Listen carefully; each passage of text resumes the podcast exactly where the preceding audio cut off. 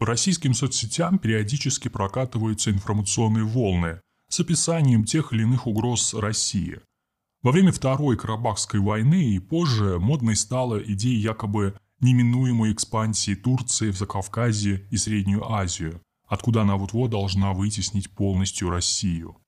Сейчас популярность вдруг возымела концепция, предупреждающая о возвышении Польши на постсоветском пространстве и планах Варшавы создать Балто-Черноморский союз. Опять же, не без участия Анкары. Авторы алармийских публикаций вспоминают польский проект «Междуморье» и идеализируют польскую мягкую силу. Проблема в том, что в таких случаях многие польские пропагандистские и публицистические утверждения не оцениваются критически, не говоря уже о методологических сбоях. Начнем с того, что в современном польском политическом пространстве проекта «Междуморье» не существует. Некоторые российские авторы путают его с инициативой «Троеморье», делая тем самым серьезную ошибку. Междуморье – это геополитическая концепция, которую в межвоенный период с 1918 по 1939 продвигал один из отцов польской независимости Юзеф Пилсудский, в то время как против нее выступал такой видный политик, как Роман Дмовский, а также украинские, литовские и белорусские круги. Она ушла в прошлое. В настоящее время на уровне государственных решений, экономического и политического анализа в Польше актуальной является инициатива Троеморья – которая зародилась даже не в Варшаве, а в Вашингтоне. Ее авторами являются члены Атлантического совета, позиционировавшие проект в качестве экономического. Речь шла о создании в интересах США в Европе транспортного и энергетического коридоров север-юг, как альтернатива традиционным восток-запад. Польша действительно пыталась придать инициативе Троеморья геополитическое значение, противопоставить его России и негласно Германии. Но даже при Трампе этим усилиям не оказали поддержку. А в июле сего года Вашингтонская декларация, подписанная Байденом и Меркель, отнесла Троеморье к глубокому расстройству поляков, к зоне влияния Берлина.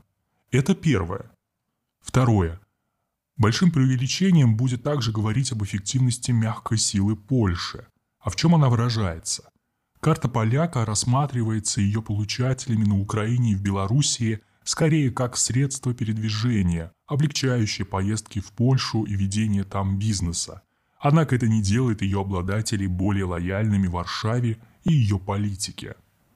Даже в условиях наплыва миллионов украинских гастарбайтеров в Польшу после государственного переворота на Украине в феврале 2014 года, когда ездить в Россию стало опасно и затруднительно – эти экономические мигранты практически не поддаются ассимиляции. Остающиеся на постоянное место жительства в польских городах украинцы предпочитают сохранять свой язык, свою культуру и свое видение сложных моментов истории, а в последнем доминируют националистические нарративы антипольского характера. Однако означает ли это, что Варшава не в состоянии стать в каком-то этапе проблемой для России на восточном направлении, не будем говорить о южном, это экзотика получается. Такой вариант развития событий все же можно допустить, но при очень определенных условиях.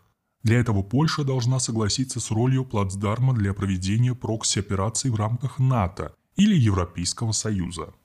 В первом случае подобрать ее способна Британия, демонстрирующая в последнее время свои агрессивные намерения против России на украинском плацдарме.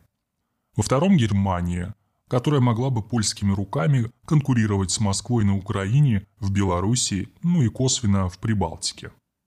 Однако британский вариант сулит Польше опасность превратиться во вторую Сирию. Что касается немецкого, то вначале Берлин должен привести ко власти оппозиционные ныне правящей польской партии «Право и справедливость силы», а затем полностью подавить сопротивление Польши Брюсселю. Учитывая, что поляки при всей своей амбициозности и эмоциональности все-таки умеют просчитывать риски, нам трудно представить, что они будут готовы пойти на антироссийские авантюры ради чужих интересов. Хотя есть и третий путь. Варшава откажется от блоковой политики и выйдет в самостоятельное плавание, после чего действительно решит восстанавливать свое влияние времен Речи Посполитой в лучшие ее годы. Но это будет возможно лишь в том случае, если Североатлантический блок окончательно разорвут на части центробежные тенденции, а ЕС выйдет на новый интеграционный проект, сузившись до размеров исторической Западной Европы. Представить, что Варшава по своей инициативе откажется от членства в этих объединениях, оснований нет. Быстрее Евросоюз переварит мятежных поляков, подчинив их себе полностью.